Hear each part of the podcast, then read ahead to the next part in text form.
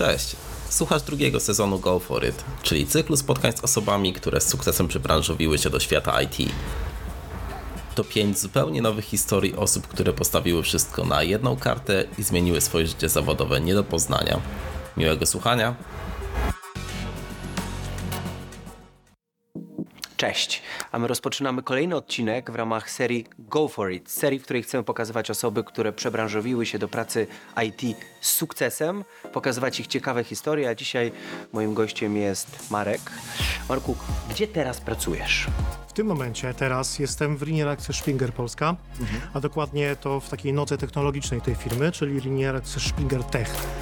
E, RASP to jest firma mediowo-technologiczna. Wszyscy E, znają Onet. Wszyscy ten znają świat. Onet, Fakt, Medonet, Forbes. Forbes, Newsweek, tak, cała masa bardzo fajnych i dużych tytułów. No i to wszystko jakby poczytujemy sobie to za właśnie e, coś super, że robimy do tego również technologię, że nie musimy je kupować na zewnątrz, tylko poza tym, że mamy fajne tuzy dziennikarskie, że Szwertner, Węglarczyk, tak, to mamy też również bardzo fajne technologie i ja właśnie w tej części technologicznej pracuję. A jakbyśmy wrócili do początku twojej historii, e, to e, co robiłeś wcześniej? Sporo rzeczy. uśmiech na twojej Sporo, sporo rzeczy. Od początku zawsze byłem humanistą. Mhm. Dużo czytałem, strasznie dużo czytałem. Wysłali mnie rodzice do y, technikum samochodowego, coś co mnie zupełnie nie interesowało, ale w związku z tym wtedy, w tym czasie y, sporo y, w ramach hobby udzielałem się w teatrze amatorskim. Oj, dobre 5 lat. I w związku z tym po tym chciałem tak naprawdę gdzieś iść w kierunek teatralny. Mhm.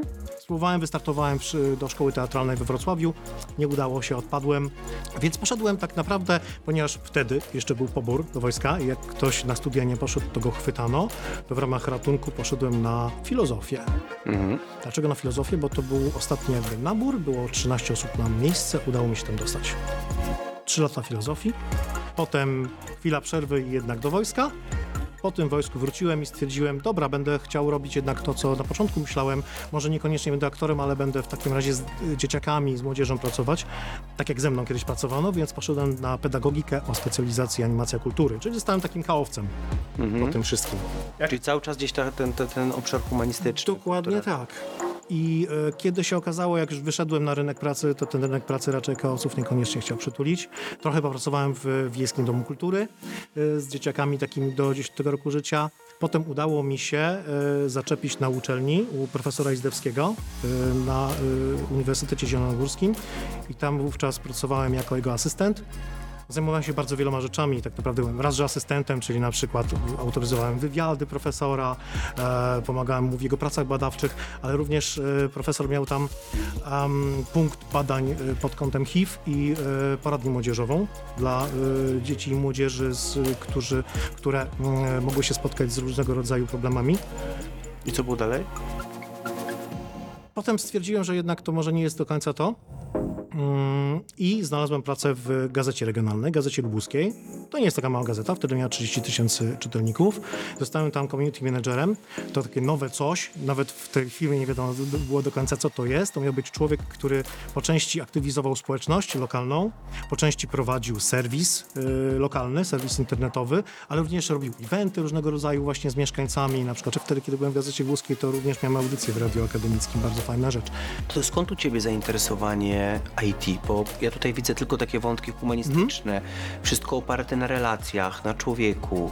E, pomoc profesorowi Izdebskiemu, zdawanie do szkoły teatralnej, radio, czyli komunikacja. S- skąd u ciebie w ogóle e, technologie? Wywędrowałem z moich stron, z Lubuskiego, wywędrowałem do Warszawy. Trafiłem do firmy, w której miałem trochę być właśnie człowiekiem od strony internetowej, a zostałem y, project managerem, y, który miał trochę więcej y, do roboty. I między innymi jedna z tych rzeczy to był, była, był kontakt z programistami. Bardzo prosty wówczas, po prostu trzeba było chodzić do programistów i pytać, czemu oni tego nie zrobili. Ja ich słuchałem. Trochę to jest tak jak z tą pracą z dziećmi i młodzieżą, że trzeba po prostu ludzi słuchać. Ja słuchałem, co mówią programiści i, i, nagle już widziałem to, że e, nie można tylko być egzekutorem, że trzeba właśnie wchodzić w relacje, trzeba się komunikować, trzeba przede wszystkim dopasowywać się jedna i druga strona. I to był ten czas, kiedy ja e, polubiłem bardzo ludzi z IT. Em, po części pomogło mi w tym to, że na studiach filozoficznych miałem logikę, której byłem straszną nogą. Ja w zasadzie miałem rzucić studia. Ja na swoich studiach też byłem z logiki nogą. Myśli sobie człowiek, jestem humanistą, wow, super, będę się uczył, Kant, Hegel, tym podobne, to nagle się okazuje teoria zbiorów, jakieś tam Rozłącznych, P, nie Q. nierozłącznych. I masakra i po prostu włosy dęba stają, ale jakoś, jakoś to opanowałem, Mhm. musiałem się przemóc i opanowałem się i, i jakoś zacząłem się tego uczyć, nawet o mało brakło, zostałbym na tej uczelni właśnie jako logik.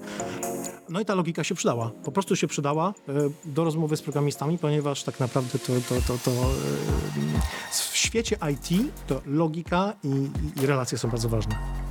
Logika w jakim rozumieniu? Logika w takim rozumieniu klasycznym, czy rogi- logika po prostu w takim racjonalnym, racjonalnej, poukładanej ocenie rzeczywistości? w racjonalnej, pokładanej o- ocenie rzeczywistości, ponieważ tak naprawdę mamy do czynienia e, w świecie IT, no w całym świecie mamy do czynienia z pewnym szeregiem różnych rzeczy, które na siebie wpływają. E, W IT tak naprawdę te rzeczy ubiera się w kod. e, I próbuje się na przykład wymusić na tej rzeczywistości, żeby ona zadziałała dokładnie tak, jak ten kod został napisany.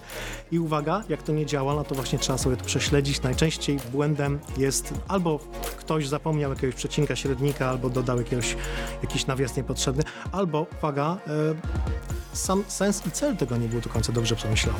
E, czyli można powiedzieć, że technologie u ciebie to w życiu to są takie trochę, e, są takie trochę przypadku, efektem przy, przypadku? Technologia? Tak, że one się pojawiły przypadkowo w twoim życiu. Jak wybrałeś swoją e, specjalizację pierwszą? Agile. Tak, agile'ową. A nie do końca ja ją wybrałem. Trochę to ona mnie wybrała. E, z jednej strony e, w mojej poprzedniej pracy, e, tam gdzie zacząłem pracować z programistami właśnie, a w pewnym momencie przyszedł taki brief, że spróbujmy być teraz agile, bo agile jest Modny. modny. No tak, wszędzie był agile. Duże firmy pracują w agile'u, więc zrozummy, co Tak. to jest agile. Marek, Marek. Ty się tym zajmiesz. Dokładnie. Tak. A, no to ja wtedy to faktycznie zacząłem czytać o tym, poznawać. Okazało się, że de facto sam mindset agile'owy to ja już od dawna miałem, bo właśnie w ten sposób pracowałem z programistami, w ogóle z ludźmi, nie tylko z programistami, tak? Y, o, jakkolwiek to zabrzmiało. Ale programiści to też ludzie. No oczywiście, że tak. Z innymi ludźmi. No i zorganizowałem warsztat faktycznie, y, w jakiś sposób tam w firmie zaczęliśmy pracować w, w Agile'u. Potem jak już po różnych zawirowaniach przyszedłem do y, wówczas jeszcze Dream Labu, osobnej spółki od Axel Springer, a teraz to, to, to już y, Raspu, no to zostałem Scrum Masterem. I też to była trochę taka mm, fajna decyzja mojej ówczesnej szefowej, Asi Grzywnej, ponieważ e, ja nie mam żadnych certyfikatów. Jest taka ścieżka rozwoju Scrum Masteru, że trzeba się certyfikować, tak? Trzeba mm, faktycznie później się tym wykazać. Certyfikat to jest tak naprawdę e, takie prawo jazdy z Scrum Guide. Mhm. Czyli z tego, że człowiek zna i rozumie pewne zasady, które są opisane w Scrum Guide, natomiast e, Agile jest trochę dalej. Powiedz mi, czy trochę nie żałujesz? Dlatego, bo studia teatralne i w ogóle ten sektor kultury ma to do siebie, że ludzie, którzy decydują się zdawać na takie studia, są bardzo silnie ukierunkowani, czyli to jest bardzo często efekt silnej pasji, pewnego sposobu patrzenia na świat.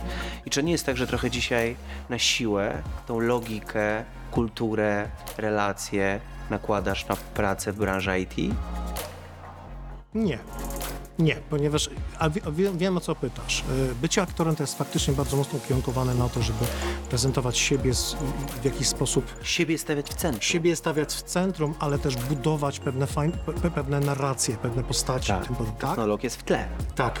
E, uwaga, z byciem aktorem w sensie budowania narracji, to moja praca w tym momencie ma bardzo wiele wspólnego. E, przygotowując warsztat też buduję takie studio i, taką scenografię.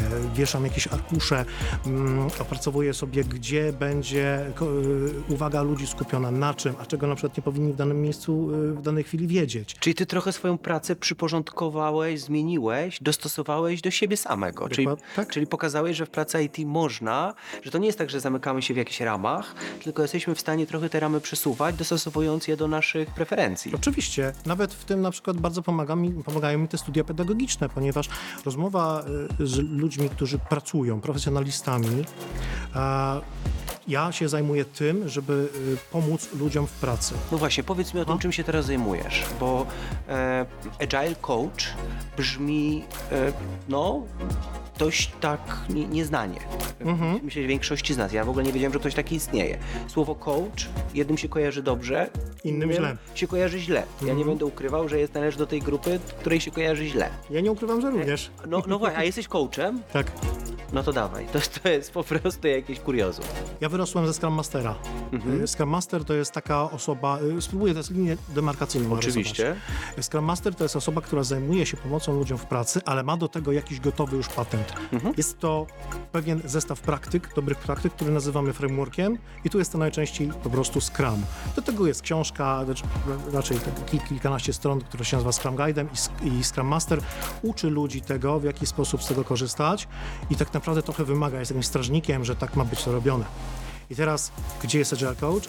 Agile- Coach odchodzi od tego, żeby uczyć, jak to ma być zrobione i bardziej bada, jaka jest, jakie jest otoczenie, jakie są konteksty ludzkie. Yy, Zadaniem Agile Coacha nie jest wdrożyć jakby trochę na ślepo jakiś sposób myślenia, który został wymyślony przez kogoś, tylko zaadaptować ten po- sposób myślenia, ten sposób pracy, a może połączyć go z drugim, a może zrobić coś zupełnie nowego, wytworzyć coś, co jest dopasowane do tego, do tych ludzi i tego kontekstu. Czyli rozumiem, że przyjmujesz organizację taką, jaka jest, z jej różnorodnością i starasz się e, nie dopasować ją, tylko w taki sposób zarządzić pracą, żeby ta różnorodność wpływała na efekt biznesowy danej firmy, tak? Trochę tak i jednocześnie jest tutaj też drugi kierunek, bo na organizację też można próbować wpływać, ponieważ y, jakby Agile Coach to jest człowiek, który porusza się trochę w przestrzeni kultury organizacji. Agile Coach porusza się w organizacji bardziej w przestrzeni kultury, kultury tej organizacji. Pewne zmiany, na przykład zmiana mindsetu ludzi, przykładowo na to, żeby być bardziej otwarci na wiarę w siebie i na samo własną decyzyjność, a nie liczenie na głos z góry, na decyzję z góry i palec z góry, to jest zmiana w organizacji, to nie jest tylko zmiana ludzi. Mindset się zmienia latami, ale jak się zmieni mindset ludzi, to się zmieni kultura organizacji. A jak się uczyłeś do bycia agile coachem? Cała masa czytania w internecie, czy, czy, czy, czy też różnego rodzaju książek, nie tylko jakby bezpośrednio skierowanych na, ale dotyczących psychologii albo zarządzania też, ale przede wszystkim praca z ludźmi i to bardzo różnymi ludźmi. Ja miałem do czynienia w bardzo, y, w pewnym momencie z trzema zespołami, które dzieliła łącznie różnica kilkudziesięciu lat. Czyli robiłeś to sam, nie chodziłeś na żadne kursy, szkolenia, studia podyplomowe, uczyłeś się sam. Nie, ale z drugiej strony uczyłem się wraz z moimi kolegami, koleżankami z działu PMO, taki mieliśmy dział w naszej firmie, gdzie jakby w pewien fajny sposób dopasowywaliśmy swoje skille, uczyliśmy się sami. Motywowaliście się Tak, nawzajem. motywowaliśmy się, ale przede wszystkim też jakby wspieraliśmy i konsultowaliśmy różne rzeczy. I wtedy wychodziło nagle, że ja mam doświadczenie w czymś z mojej byłej pracy jako Internet Project Manager, czego na przykład nie mają koledzy, a koledzy i koleżanki mieli doświadczenie w czymś, czego ja nie miałem. Bardzo fajna taka osmoza. A powiedz mi, mm, co było najtrudniejsze w tym przebranżowianiu się, bo to jest przebranżowienie e, przecież z pracy. Najtrudniejsze? Co było najtrudniejsze dla ciebie, największym wyzwaniem? Może dziwnie się to zabrzmi, ale Nic nie było dla ciebie to. nie było to jakieś Było to takie... dla ciebie po prostu wyzwanie, to jest jedno trochę- z wa- wy, wy- wyzwań życiowych. To jest trochę tak, że no, w zasadzie to się tak fajnie, miękko i elastycznie rozwijało. E, Ja rozumiem, o, o co możesz pytać, bo to jest jakby tak popatrzeć na punkt startu. O, humanista, teatr, punkt y, mety, jestem agile coachem. E, No to to jest dość daleko, ale to wszystko jest ze sobą bardzo powiązane, bo przykładowo obecnie w pracy wykorzystuję z pedagogiki, z tej animacji kultury wykorzystuję podejście andragogiczne, czyli naukę dorosłych, czyli to, że e, dorośli są bardzo trudnymi uczniami, nie chcą się uczyć. E, uważają, że wszystko wiedzą lepiej. Tak. E, Prawda. I teraz jakikolwiek coach, szkoleniowiec, Scrum Master, Agile Coach, to są ludzie, którzy tych doros- dorosłych w jakiś sposób czegoś uczą. I tutaj jest z pedagogiki, bo teraz mam takie podejście, że to, to nie chodzi o to, żeby uczyć ludzi, tylko trzeba ich trochę popychać. I przypominać to, co e, już mieli w głowie, o tym Z rozmawialiśmy przed filozofii, tak, z filozofii jest takie podejście, jest takie pojęcie z Grecji e, starożytnej, metoda majeutyczna, czyli mm, tak naprawdę uczenie kogoś to jest przypominanie mu tego, co on sam wie, bo było takie jakby podejście, że człowiek uczy się, znaczy rodzi się wiedząc wszystko i zapomina i musi się od zera wszystkiego nie nauczyć, tylko przypomnieć. Tak, no to z dorosłymi trochę tak jest, że dorosły musi jakby mm, mieć to przeświadczenie, że on to wie. że już dawno wiedział, a teraz łaskawie się zgodzi na to, żeby mu tam trochę może przy, przypomnieć różne rzeczy.